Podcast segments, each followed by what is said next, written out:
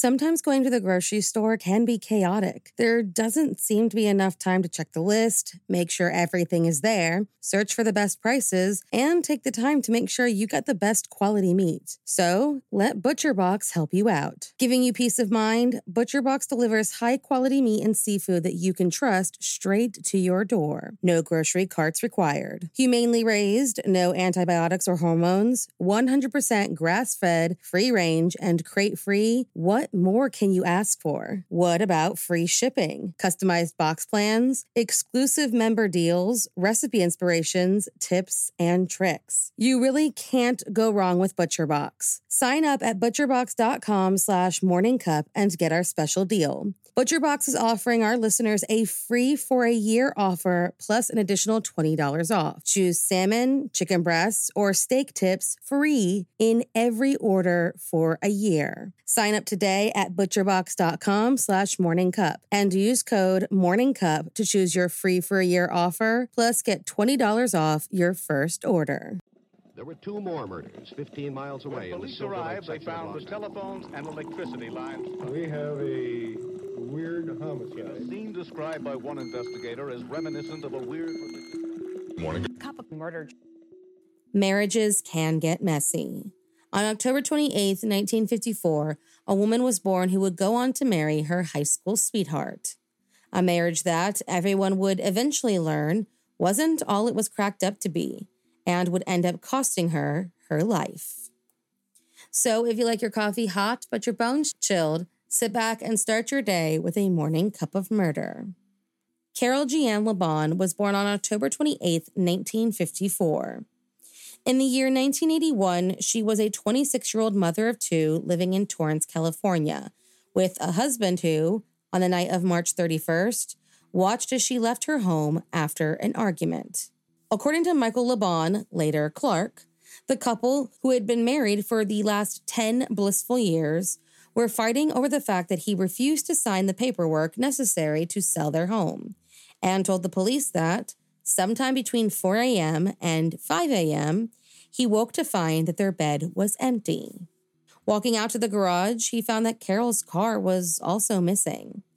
Figuring that she needed to cool off and would come back in a few days, Michael did not report his wife missing, despite the fact that all of her belongings were still in the house and that she did not pick up her last two paychecks.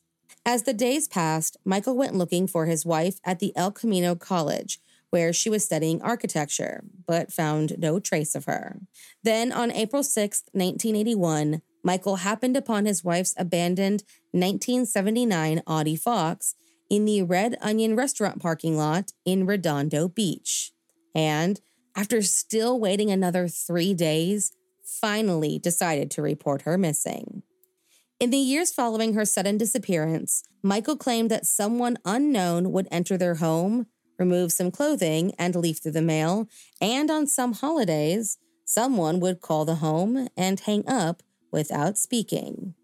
Believing that this was Carol, alive and well, Michael filed for divorce three years later and was granted it in absentia. Despite the red flags, Carol's family believed everything Michael told them and continued to invite him to family events, spend holidays with him, and even gave him his father in law's painting business, believing that there was no way he would kill his high school sweetheart and that Carol must have just abandoned them. Michael later remarried and had two more children, changed his last name to his middle name, Clark, and moved to Huntington Beach. For 31 years, he lived his life. For 31 years, he swore he had nothing to do with his wife's disappearance. But for those same 31 years, investigators, on and off, continued to work the case. And seeing that she had not used her credit cards, bank account, or social security number during all those years, continued to collect what evidence they could to try and prove that Carol Jeanne Lubahn had been killed. And given his contradictory stories over the years, first claiming he heard a door slam when she left, and later saying he saw her drive away, they were convinced that Michael had something to do with it. Finally, in April of 2011, they seemed to have what they needed, and Michael Lubahn Clark was arrested and charged with his wife's murder. At his 2012 trial, Michael told the jurors that he was sure his wife returned home after that first night because he spread powder on the ground to track her footprints. While the prosecution used his inconsistent statements to prove his guilt, the defense said that the pair had a good marriage and that there was no evidence to even prove that Carol was dead, let alone that Michael killed her. Despite this, Michael was convicted of second degree murder that October, and a few months later, in January of 2013, he decided to finally come clean and tell detectives what actually happened that night in March. He claimed that on that night, the pair did argue about the house, and Carol did, in fact, take off in her car. However, he claimed that she came back home at around 1:30 a.m. and told her husband that she had been out with another man and was planning on taking him with her to her sister's wedding in a few days. Angry, he grabbed a pillow and headed towards the couch when Carol began comforting him and telling him that he too would find someone new. He then shoved her and she, falling back, hit her head on the coffee table. That statement changed and he admitted to punching her, but regardless, Carol Lubahn had been killed by that blow. Panicking, he picked up her body and hid it in a roll of carpeting in their garage. He later got into her car, drove it to that restaurant, and left it there for his later discovery. He then attached his wife's body, wrapped in cloth and blankets, to 50 feet of nylon rope and cinder blocks, loaded her into his truck, and drove her to Point Vincent. An expert scuba diver, Michael geared up and paddled a raft out about 200 to 500 yards beyond the kelp line and threw her into the water. In a letter written to his 86 year old mother in law, Michael claimed that he wasn't thinking straight when he hid the crime and was afraid of leaving behind their young children if he went to prison. He thanked her for her kindness and said that he hoped the confession helped her.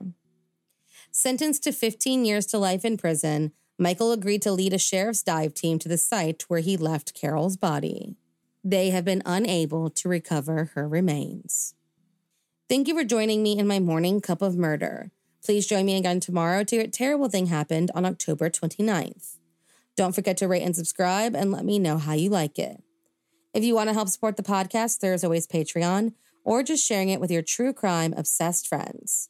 And remember, stay safe.